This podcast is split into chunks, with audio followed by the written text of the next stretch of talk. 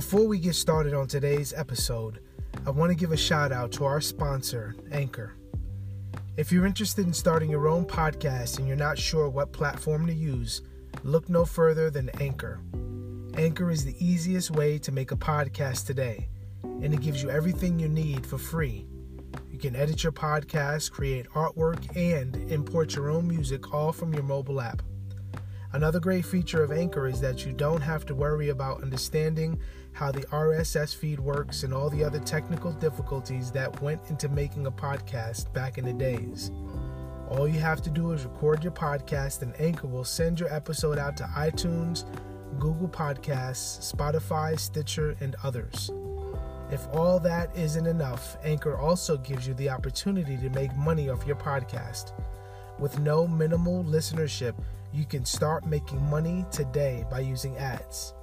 So, this is what I need you to do download the Anchor app today or go to anchor.fm to get started.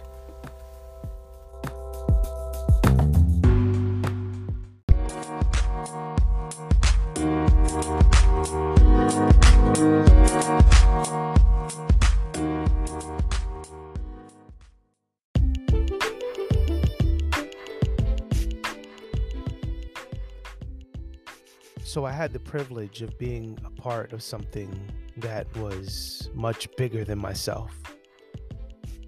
And I want to tell you about it. I had the privilege to write a section in a book.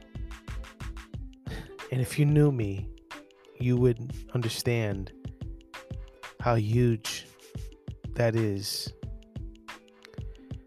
You see, I struggled throughout my educational history, and which is, by the way, still continuing as I learn every day.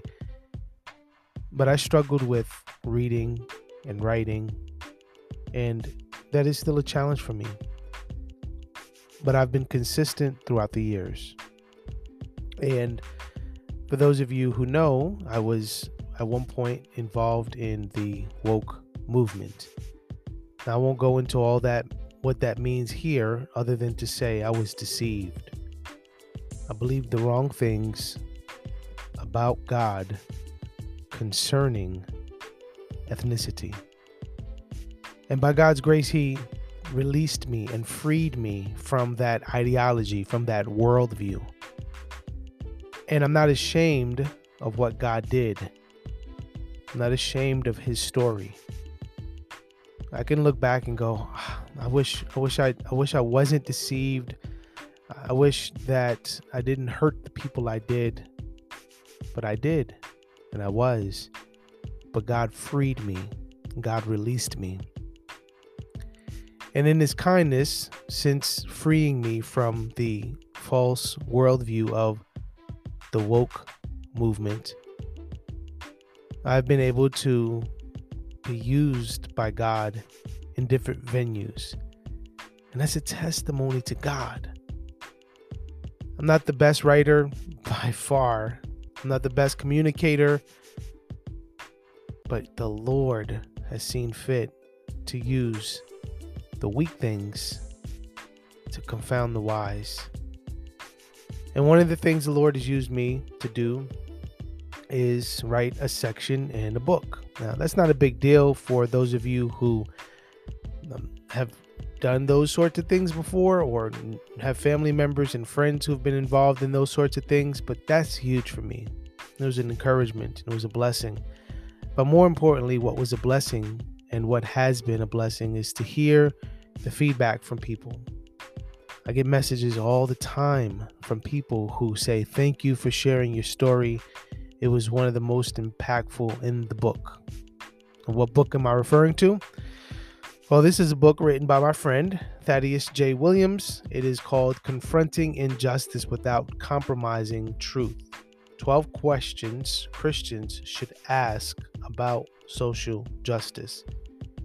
And then there's a little subsection here underneath the book. It says, With the voices of, and my name is there Edwin Ramirez. Wow. Praise God. Why am I saying all this? I'm saying all this because God enjoys using the weak things. More so, not only does God just merely enjoy using the weak things, He glories in using the weak things. Right? Because it brings Him glory. It highlights His glory, His work, His might, His strength. And this is vitally important for us to remember anytime God uses us is the question that Paul poses in 1 Corinthians. What do you have that you did not first receive? And if you received it, why do you boast? You see, even the good works that we do in the name of God, in the name of our Lord and Savior Jesus Christ, are only done by the strength of His work in us. See, it's not I who live, but Christ who lives in me. And the life that I, right, that I now live, I live by faith in the Son of God who loved me and gave himself for me. So, work on your skills, work on the areas that God has put on your heart to grow in and to be used in. But at the end of the day, know that it is God who uses whoever He wants to use, whenever He wants to use, and all of it will be for His glory. If you want to read the section that I have written in Thaddeus Williams' book, you can do so. I would encourage you to purchase this book. Again, Confronting Injustice Without Compromising Truth, forwarded by John M. Perkins. And these are 12 questions Christians should ask about social justice.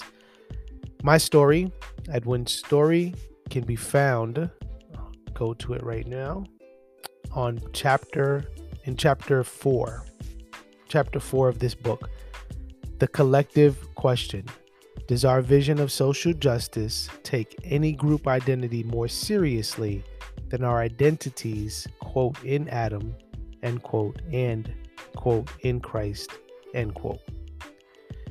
My story is on page 51. Well, that's it for today. This is The Proverbial Life, a podcast where we encourage Christians to look to Christ, live wisely, and leave a legacy behind for generations to follow. Grace and peace.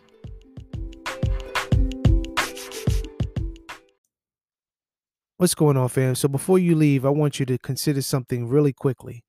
A couple things. First, if you like this podcast, do me a favor and share it with your friends and family. It would mean a lot and go a long way if you shared this podcast with others. That will help people find this content and it will give me an opportunity to interact with more people on these important themes and concepts that we talk about here at the proverbial life. Secondly, if you enjoy the content and you're blessed by it, please consider partnering with me by giving financially. You can do so here on Anchor by giving a $5 gift or a $10 gift, and that would be monthly.